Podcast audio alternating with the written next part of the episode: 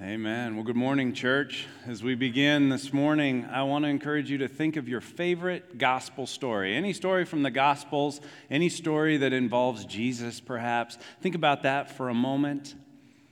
You got it? Do you know which one it is? Anybody bold enough to shout out their favorite gospel story? This is the audience participation portion of the sermon. So this is your chance. You want to holler something out. Anybody got a favorite gospel story? What's that? Noah and the Ark. Great. Old Testament. Reaching back. Anybody else? At, amen. The healings. Somebody else. One more. Esther. Very good. Those are all wonderful stories. Those are some of my favorites too, but I don't have a sermon uh, prepared for those stories, so I'm going to share one of my favorite uh, gospel stories. You might have figured out where this was going. Um, One of my favorites, and there are many, but one of my favorite stories of Jesus is the woman at the well. And uh, it comes in John chapter four. So if you want to start turning to John chapter four, we're going to camp out there today. For those of you that uh, have been, you know, getting calluses on your fingers, flipping around all the scriptures that we've had the last four weeks in our Kingdom Uh, economics series, today I've got good news for you. We're going to camp out in John chapter four. And so if you need a Bible, there's a Bible in the seat in front of you. You can turn to page sixteen fifty-two in those blue hardcover Bibles, or you can find this in your own Bible uh, or on uh, a digital device. Those of you joining us online, we're going to have the scriptures on the screen behind me. Uh, but just as you're turning there, one of the things that I love about this story is the way that Jesus interacts with this woman and all the symbolism and all the, the richness of, of the contrast. You see, in John chapter three, he has uh, a conversation with a wealthy, prominent male Jewish leader, Nicodemus, with the famous interaction there where Nicodemus comes to him at night. And then on the flip side, in John chapter four, just as soon as you turn the page, now he's interacting with a Samaritan woman at a well in the daytime, and, and this Nicodemus couldn't be any farther from this Samaritan woman, and yet you see Jesus interacting with both of them in a really deeply profound way, and I just love that about it. But one of my very favorite things in all the world is a new insight on a favorite Bible story, one that you've read, that you've studied, in my case, preached on multiple times, and then something new comes up out of that, and you see something new. And so I'm excited to share one, because I got one of those recently on this story, and it sparked some ideas for this series and for this message uh, that I'm pretty excited about. We're starting a new series titled Kingdom Mission. If you've been with us for most of the year, you know that we've been focusing on the kingdom a lot, starting way back in January, and pretty much all the way through. You might say we pushed pause on that or took a time out for the God Is series, but really we're just talking about what the King is like, because God is the King of the kingdom. And so we just finished Kingdom Economics. We're steamrolling into Kingdom Mission, where we're going to have a three-week series on God's mission in this world. And as that little sermon bumper powerfully communicates, God is a sending God. That's what it means to be on mission. It means to be sent. And the Apostles' Creed that we recited between the first and second song this morning, an apostle is a sent one. That's what it means. It means one who has been sent and who has, has accepted the mission. And so today and over the next couple of weeks, we're going to be talking about the kingdom mission. And it's interesting because we just finished that Kingdom Economics. I want to talk about that in a minute. Uh, but I want to give you a heads up of what's coming, because starting September tenth, we're going to begin our big fall series. The last several years, we've had a big fall series. And this one is going to be titled Emotionally Healthy Spirituality, which is a book, a resource, a study that you may have heard something about. It's been around for a while. I had the privilege of spending my sabbatical time last year going through the Emotionally Healthy Spirituality uh, resources, reading the book, doing the workbook, watching the videos that went with that, and it was deeply profound. And I walked away from that saying, we have to do this at Linwood. And I think that this study, that Emotionally Healthy Spirituality, has the potential to be one of the most significant sermon series we've done since I've been here. Might be the most significant. We'll see. Time will tell. And what you put into it is going to determine in a great deal what you get out of it. But I would strongly encourage you to be thinking of that, to be praying for that, because really this series, Emotionally Healthy Spirituality, is for everybody with a soul. So if you have a soul, this series is for you. And I would even go so far as to say, and to make the bold claim, that if you heard that title and you said, that's, that's not for me, it's definitely for you. It's definitely for you. And so we're going to have groups. We're going to have opportunities for you to engage in fellowship and community as you work through this. There are going to be books that will be available where you can read the book. You can do the workbook. There's videos that go with that. There's even a day-by-day devotional. So however you want to engage, uh, I would encourage you to start making plans for that. We even have a couple of groups that are, are open that you can sign up for now and let us know that you want to be a part of it. There'll be a Sunday morning group uh, that Greg Desetel leads at ten thirty on Sunday morning, starting on the tenth of September. If you want to be a part of that group, watch the video together, do the discussion questions together, learn and grow together. It's currently set for room, room one fourteen. I'm hoping that it outgrows grows room one fourteen. We have to move it to another room. Um, we also have a Wednesday night offering for that, starting on September twentieth. Nate and Sherry Rigg are going to offer a Wednesday evening meeting for emotionally healthy spirituality to go through that group together. So start making plans, start thinking about that, start praying for that, because it's not just for you. It's also for anyone you would invite. If you know people that have a soul, they could be really able to benefit from this. And so I would encourage you, and maybe you choose to come and to show up and then to share what you learn with somebody in your life that could really benefit from it. So I want to encourage you with that. That's a, a preview of what's coming up, a heads up that we'll be doing that and starting that series on September tenth. But back to Kingdom Mission, back to the task at hand, back to what we are talking about today. The subtitle of this series is Making the Kingdom Mission Our Mission, making the Kingdom Mission your mission, that God has a mission in this world, and if He is our God, if He is King of Kings and Lord of Lords, if He's on the throne of our lives, then His mission is our mission. So how do we make the Kingdom Mission our mission?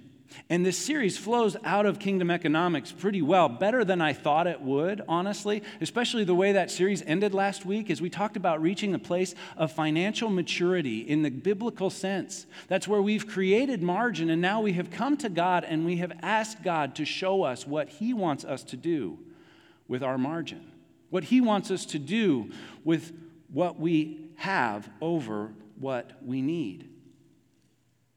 And we talked about this idea that maturity is when our heart and our habits align with our hope for the future. And our hope for the future is that everyone would hear the good news and respond in faith to it.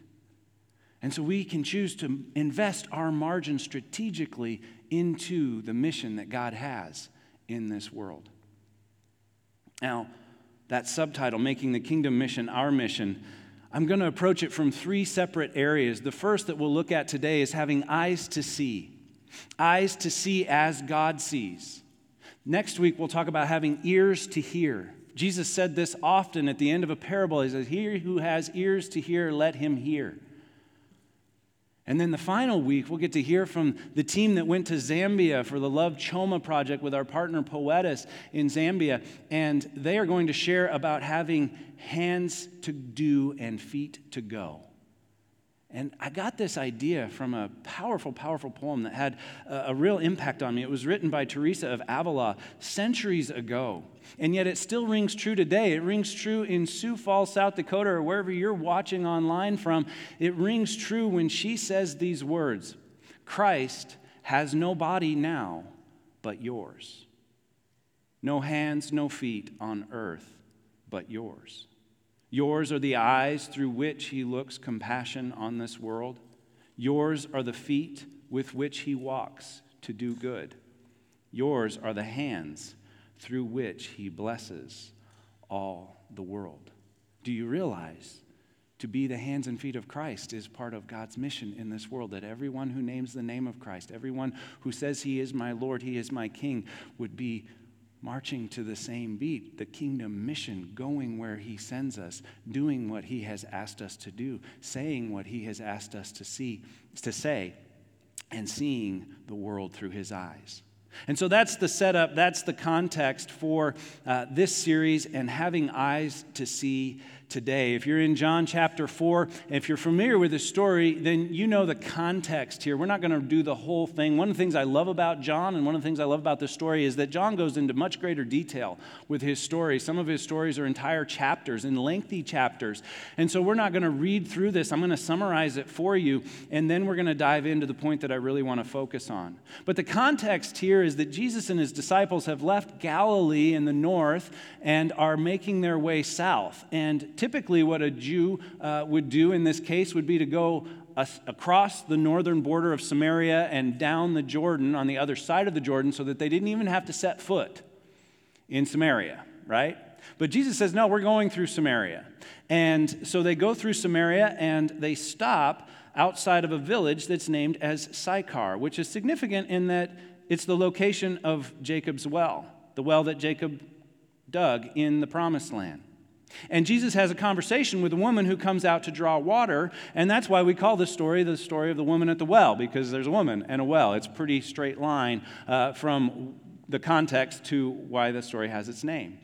Now, we're told early in this that the disciples go into town to buy food, but Jesus rests by the well. I think he had a divine appointment with this lady who comes out at midday, which is significant because typically you would go, all the women would go together early in the morning before it got warm, and that's when they would draw their water, but she doesn't go with them, and we find out why in a little while.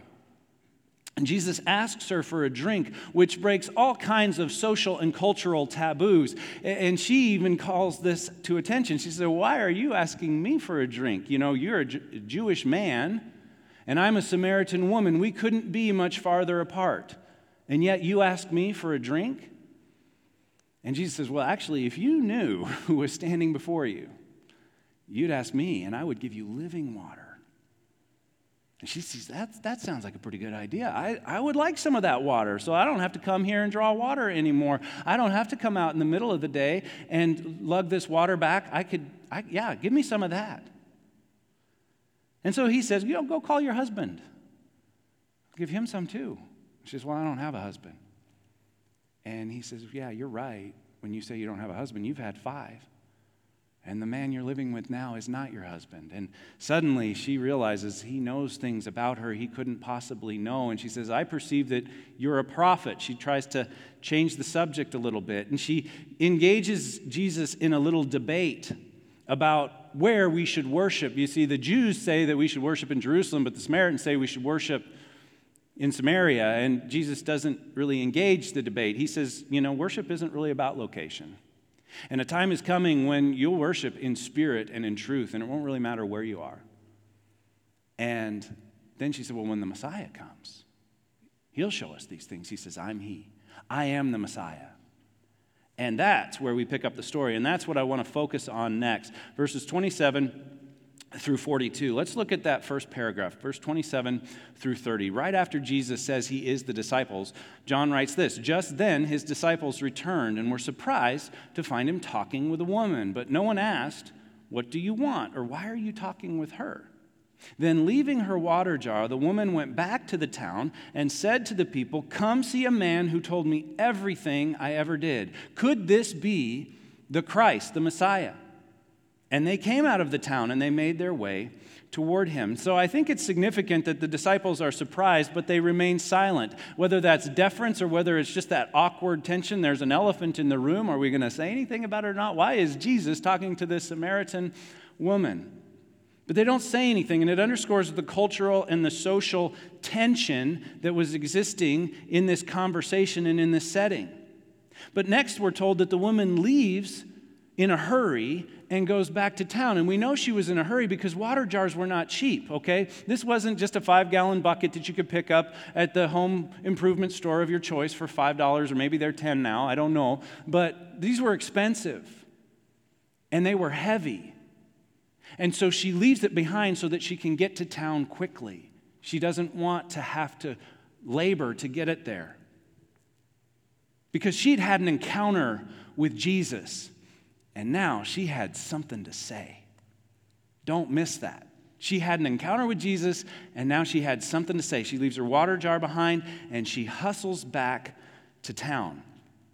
Now, the next paragraph or so is what I like to call a, a new episode of the Disciples reality T V show. It's titled Adventures in Missing the Point. And the disciples take us into episodes of this show on a regular basis throughout the gospel. They're just always missing the point. Jesus says, I'm going to be crucified in, in, in just a short while. And they say, well, which one of us is the greatest? Adventures in missing the point. They come out here, and instead of asking and, and entering into this teachable moment with Jesus, why are you talking to her? They say, Rabbi, eat something. See, they brought him food. Their mission was to go into town and get food, and they had brought food back to Jesus. But he said to them, I have food that you know nothing about. And so they say to each other, not to him, of course, they say to each other, could someone else have brought him food? Someone besides us? And so Jesus leans in and says, my food is to do the will of him who sent me and to finish his work. I just had a conversation, a divine appointment with a woman who desperately needs to know that the Messiah has come. I've been nourished by doing God's will. That's what he's saying. He's been on mission for God. He's been in the Kingdom Mission, and that has nourished his soul. And then he goes on to say, do you not say, four months more and then the harvest? I tell you, open your eyes and look at the fields. They are ripe for the harvest. Even now the reaper draws his wages. Even now he harvests the crop for eternal life, so that the sower and the reaper may be glad together. Thus, the saying, one sows and another reaps, is true. I sent you to reap what you have not worked for. Others have done the hard work, and you have reaped the benefits of their labor. He's saying, man, this kingdom thing is taking off. It's not going to be this long delay anymore like your, your sowing and reaping cycle that you're used to. Sowing and reaping are going to take place at the same time. You're going to actually reap what you did not sow. Which is interesting language, because they said the same thing when the when the people of Israel were going into the promised land the first time. He said, you're going to harvest fields you did not plant. You're going to harvest crops that you did not tend. You're going to experience the abundance. And, and Jesus is saying the same type of thing is happening here. There's been prophets. There's been leaders. There's been those who have been faithful to God, who have spoken the word of God, and now is the appointed time. And there's no longer this long delay between sowing and reaping, between planting and harvesting. But don't miss what he says in verse thirty-five.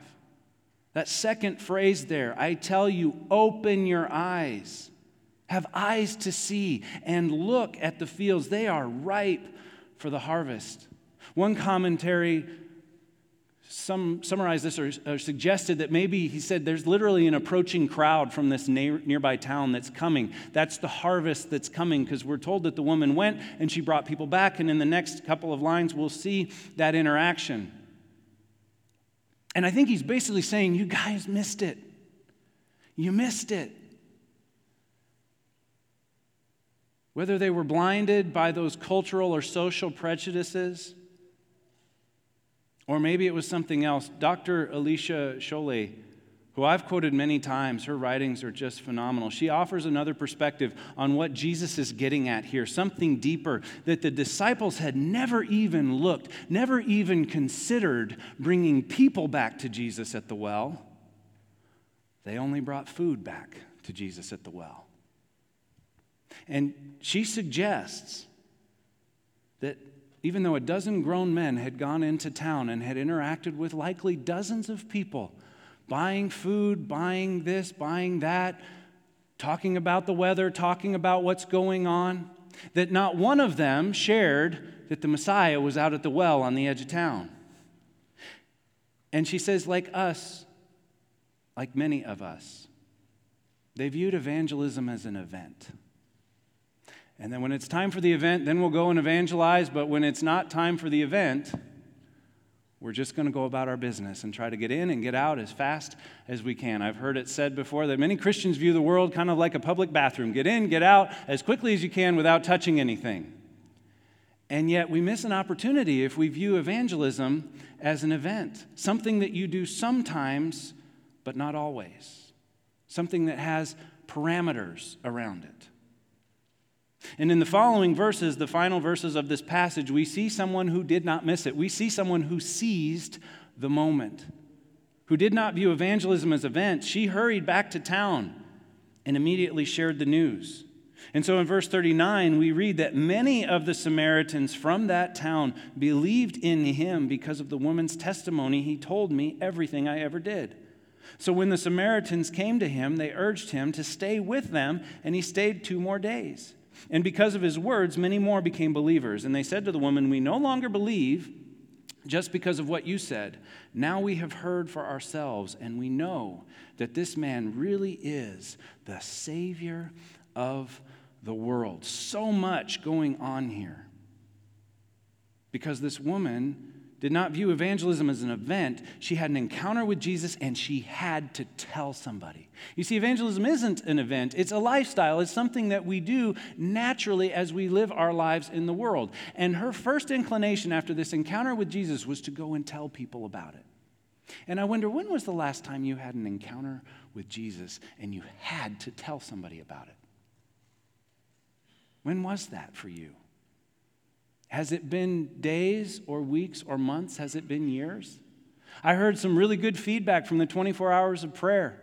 People said, "Man, that was powerful." One person said that was the fastest forty minutes of my life when they had a, a dedicated block of time for prayer. Another person said that was the most amazing experience I've had in some time. And I think when we have these encounters with Jesus, we have to tell somebody about it. We have to share it. We have to share what he has done for us. That's what a witness is. It's somebody who tells what they've seen and heard, that they had eyes to see and ears to hear. And as a result of her going and sharing what she had seen and heard, the encounter that she had had. And you might say, "Well, she kind of exaggerated. He didn't tell her everything she'd ever done." Well, we might have just got the Cliff Notes of this verse, this story. Maybe there was more to it. Or maybe she felt so seen, so known, so understood, so accepted by the Messiah, that she couldn't help but share it. "Come see the man who talked with me, who looked me in the eyes, who knew my story and was willing to interact with me and be seen interacting with me." And as a result, we're told many believed, and she brought more people to Jesus, and then they brought Jesus to the village. And even more people believed. You see what happened? She brought people to Jesus. Those people wanted to bring Jesus back to the village, and it grew. And there's like this mass conversion. There's revival in Sychar. Who knew? Do you think that was on the docket when the disciples woke up that morning? I bet not. And I love what they say in verse forty-two. Not just that we no longer believe because of what you said. Now we have heard for ourselves, and we know, it's what they say next, that this man really is the Savior of the world. Not just the Savior of the Jews. And in God's, John's Gospel, this is the first time that we see an indication that Jesus' ministry goes beyond the Jewish people. And it's these Samaritans that recognize that he is the Savior of the world, that he is the Messiah, that he is the Christ. And he came to them too. And so our bottom line today as we kick this series off is that the Kingdom Mission is a global mission. The Kingdom Mission is a global mission. And global is significant because global means around the corner, in your neighborhood, in your workplace, and around the world.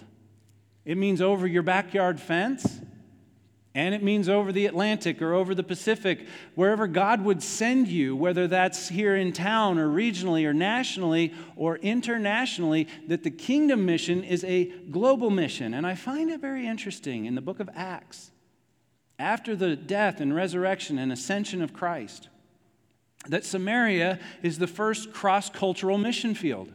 That Jesus tells them in Acts one eight, "You're going to be my witnesses in Jerusalem and Judea and Samaria and to the ends of the earth." And it's really clear as you read Acts, they got the disciples have no problem with Jerusalem and Judea. They get after that right away. But it's not until Acts chapter eight and a wave of persecution breaks out that they actually go out to Samaria. And it takes even longer to get to the ends of the earth. It, they struggled a little bit to take that next step. But Jesus really is the Savior of the world, the whole world. And here's the kingdom mission. Here's the kingdom vision. If we accomplish the kingdom mission, here's what it looks like. It looks like every single person who has ever lived reciting the Apostles' Creed that we recited this morning. I had a vision. I got moved. I got tears as we were reciting that Apostles' Creed and who we believe Jesus is as his followers. Well, the kingdom vision is that everyone believes that. That's the kingdom mission, is that none would perish. That's what we're told in the New Testament, is that God desires that none would perish, but that all would come to repentance, that all would turn from their sin, turn to God, and believe him. And that means that's the people that look like us and those that don't look like us. Those who act like us and those who don't act like us. Those who live like us and those who don't live like us. Those who talk like us and those who don't talk like us. They're all part of the kingdom mission. It's a global mission. This even includes not just those we like, but those we don't like. Not just the people who like us, but the people who don't like us. Whether we have enemies in this world, whether those are political or some other kind, that the kingdom mission is a global mission. And we see that very clearly here. And this is why. This is why we have mission partnerships. This is why we have a missions map out there in the lobby. This is why we give significantly, substantially to missions. Over a quarter of every dollar that comes into Linwood goes back out through missions partnerships, through our Wesleyan assessments that go to build up the church here in America and around the world, and, and to our educational institutions. And we're delighted to do that, to make those investments. We as a church have created margin so we don't need every dime that comes in for our operations. And we have asked God, what do you want us to do with that margin? And we strategically invest it into the kingdom. This is why we have those partnerships. In Sioux Falls, in our region, nationally and globally. That's our Acts one eight. Sioux Falls is our Jerusalem. Our region is our Judea. Our country is our Samaria. There are people in America that are very, very different than people in Sioux Falls, South Dakota. Can I get an amen? Amen. We were talking about this last night. Like, you go to certain parts of the country, and it's incredibly diverse. And people who don't look like us, talk like us, think like us, act like us in almost any way other than maybe the language that they speak, and even that is becoming increasingly diverse. And so we have these concentric circles, and we are strategically investing in the kingdom of God in each of these eccentric circles.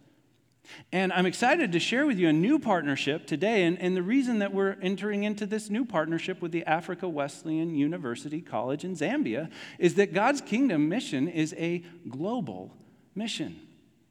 And so I'm excited to introduce Henry Smith to you. He's going to be joining me on stage in just a moment. While he's making his way up here, I also want you to hear a greeting from our partner church pastor. His name is Pastor Worthy, and he's at Kabwata Church in Lusaka, Zambia. Now, Kabwata Church is a very influential church, and we are thrilled to be in a church-to-church partnership with this congregation for the benefit of the African Wesleyan University. And so take a look at this greeting, and then we'll get set up over here.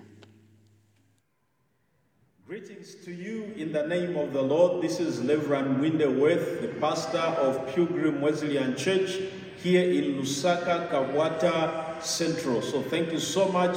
We are excited to partner with you as a church uh, here in Kabwata. And as a church, Kabwata Pilgrim Wesleyan Church is committed uh, to nurturing and growing believers in their spiritual lives. We have a vision that we need to we need to uh, build up believers who are transformed, spirit-filled, and be able to serve the Lord. Our mission is to see that people are discipled. We reach out, we evangelize. That is what our mission is as a church. We are so excited, Pastor Mark would love to send our greetings to you together with the church uh, in Linwood, the South Dakota of the U S A. We are very excited to hear that you are ready to partner together with us in this mission of bringing the Wesleyan University to reality. And we believe that together we can do that. Together we can bring the, the university to reality. As a church, we are so excited. We are so happy to hear about you. We are so excited about the university, and we are ready to do, to, uh, to work together with you. We are ready to work, give, and pray for the church, for the university, uh, so that we can see the work come to pass. We are excited to see you very soon as you come to visit Zambia, specifically the African Wesleyan University. We are ready to work together with you as we together nurture and build lives for the glory of God. Thank you so much, and may God bless you. Amen. Amen. Yes. I love his excitement and his enthusiasm, and I love that Doctor Henry Smith is with us today. Henry is a colleague of Alfred Colombo, who has been to Linwood many times, has shared with us extensively over several decades, and together they are working on the Africa Wesleyan University College in Zambia. So, uh, Doctor Smith, I know you want me to call you Henry, so I'm going to call you Henry from this point on, and all of you should call him Henry as well. But can you give us what might be called like an elevator speech? Uh, summarizing sort of the history of the development, the hopes and dreams of the Africa University, the Wesleyan University there. Oh, I'm excited to do that. But first, I want to thank you for inviting me here. Alfred Colombo sends his greetings and his apologies for not being able to come. He was asked to be in the D R C, the Congo, to do uh, some work there and couldn't come, but thank you. And thank you to, to Rick and Kathy for uh, hosting me in their home and for all the work that you do to make this happen. One of the excitement for me is to actually meet my former students when I was president of Indiana Wesleyan University. I know that I, I, I met with Zach, saw his uh, family last night, and met with Dave Dave Hopewell, I think, uh, not long ago. And so it's still great to, to be here. I feel like I know some of you, even though I haven't seen you before. So thank you for having me here. So a quick elevator speech. You know, I'm on the twentieth floor, getting ready to come down to the lower level. So real quick. Alfred Colombo has had a dream of having a university, a Christian Wesleyan university in Zambia for many years. He established a task force to work on it. For a number of years, I was consulting. Uh, and we are working together now, and I have the role of principal, which is the president-elect, to actually help that university begin. And we are going to start it an hour north of Livingstone Fall, Livingstone Falls in Zambia, where the Wesleyans have a hospital. You know, the Wesleyans established hospitals, seventy-four primary and secondary uh, schools. They also started uh, a Bible college, so they had a real influence. Over five hundred Wesleyan churches in the nation of Zambia. And so that was what I'm trying to do, to actually help them start the university. And I'm hoping that some of the, my background as a university president and also as an, uh, an evaluator for their crediting group will help us make that happen. So that's it in a nutshell. I'm on the first floor now. Very good. Well, as we walk through the lobby then of this uh, hypothetical journey, what would you say are some of the distinctives of the African Wesleyan, Africa Wesleyan? I keep saying African, but it's Africa, Africa Wesleyan University. First of all, we are going to have mission-fit, credentialed faculty who teach. You know, that's the heart of it all. I've talked to other presidents who over time have seen their institution drift. And when I was president of Indiana Wesleyan, I interviewed every single faculty member and staff at the dire- at the director level to make sure they were mission fit as well as academically qualified. So mission fit and academically qualified faculty. We also want to have a safe campus. In, in Zambia, we'll put walls around the campus. As many of you know, I know that Rick just recently, and along with several people in the church, I went to Zambia and have helped with some wall building. We'll build that around that. We also are going to have the students work for their scholarships. That's not something foreign to them. They're open and ready to do that. So as churches begin to provide scholarships, they'll work for those scholarships. Uh, we also want the, the university to start with education, with nursing, midwifery, and also with theology.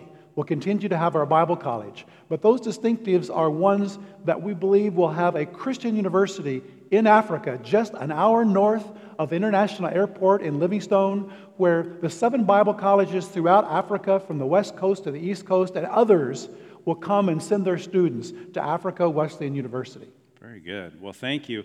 Uh, we've talked about this idea of being a partner church, and uh, how can churches and friends help make this dream come true? And tell us, what does it mean to be a partner church? Well, I know the idea of partnering as a church with other parts of the world is not new. But this concept is that there'll be a formal relationship where a church in the United States and a specific church, like the pastor that you just heard, in Zambia, for three years will partner together and do three things. I hope you picked that up in his speech. You pray, work, and give. Now, the Africans have said, we can work a lot because we're here, and they are now doing that.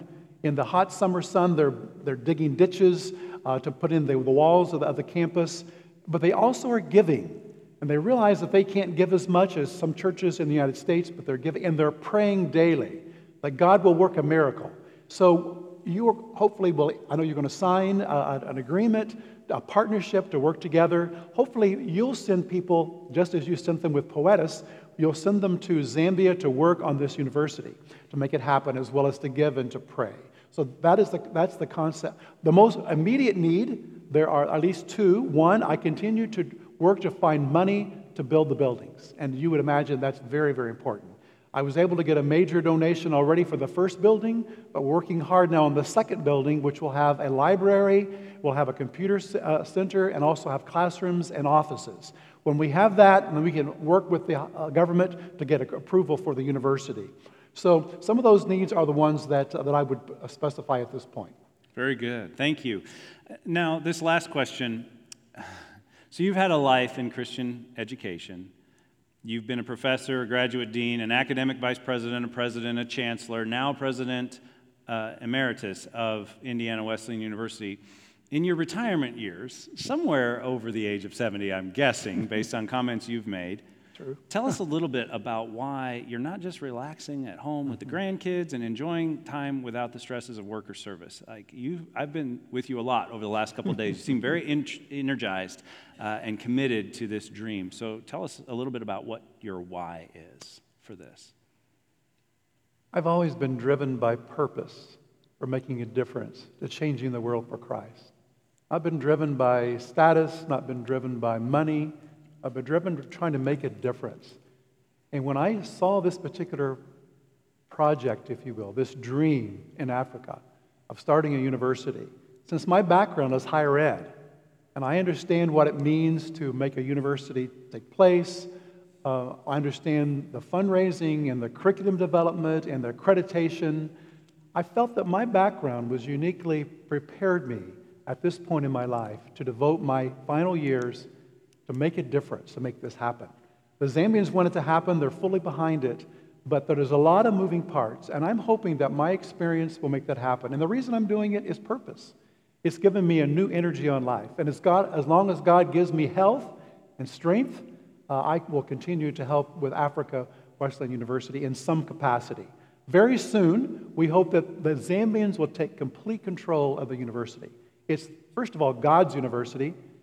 It's the Zambians University. I'm just coming alongside to be helpful.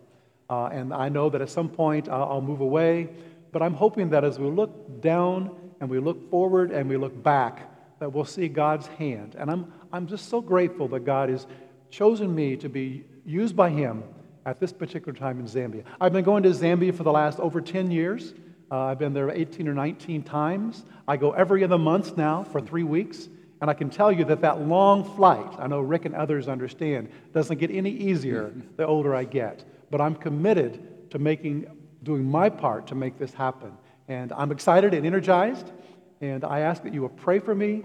I'm so excited that you will be a partner church. I'm looking for twenty initial partner churches in the States and twenty in Zambia to work together uh, to help make this happen. Wonderful. Well, thank you so much for being with us. Will you join me in giving him a thank you, a thank you for being here today?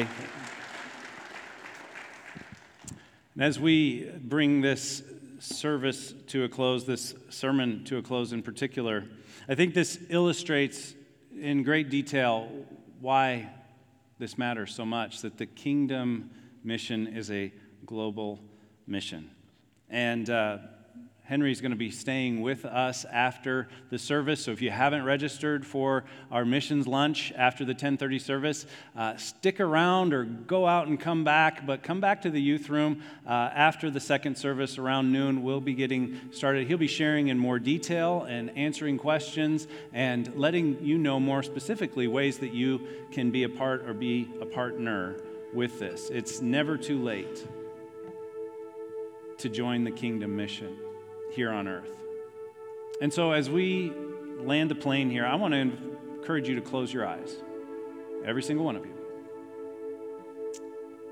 And I want you to think of one person that you could tell about the love of Jesus, one person that you could invite to church, one person that you could invite to coffee or to lunch. And I want you to think about that person. I want you to picture them, and I want you to pray for them as we close in prayer together. Lord Jesus, we are thankful that your Kingdom Mission is a global mission, that it came to reach each of us who have responded in faith to Christ, who are living in the kingdom of God. And we pray for these, these faces that we hold in our minds, dozens of faces being called to attention here in this room. We pray for open doors. We pray for the ability to see as you see, to see those opportunities. Lord, if we viewed evangelism as an event, help us to break down those walls and to see it as a lifestyle, an opportunity. That, like this woman at the well, we would go into our world, into our village, into our community, into our neighborhood, into our families or our workplaces. And we would say to those, even those who maybe we don't have a strong connection with, come and see a man who told me everything I've ever done. Come and see the man who saw me. Come and hear the good news. Lord, we know your Kingdom Mission is a global mission. Help us to make your mission our mission. It's in Jesus' name we pray. Amen.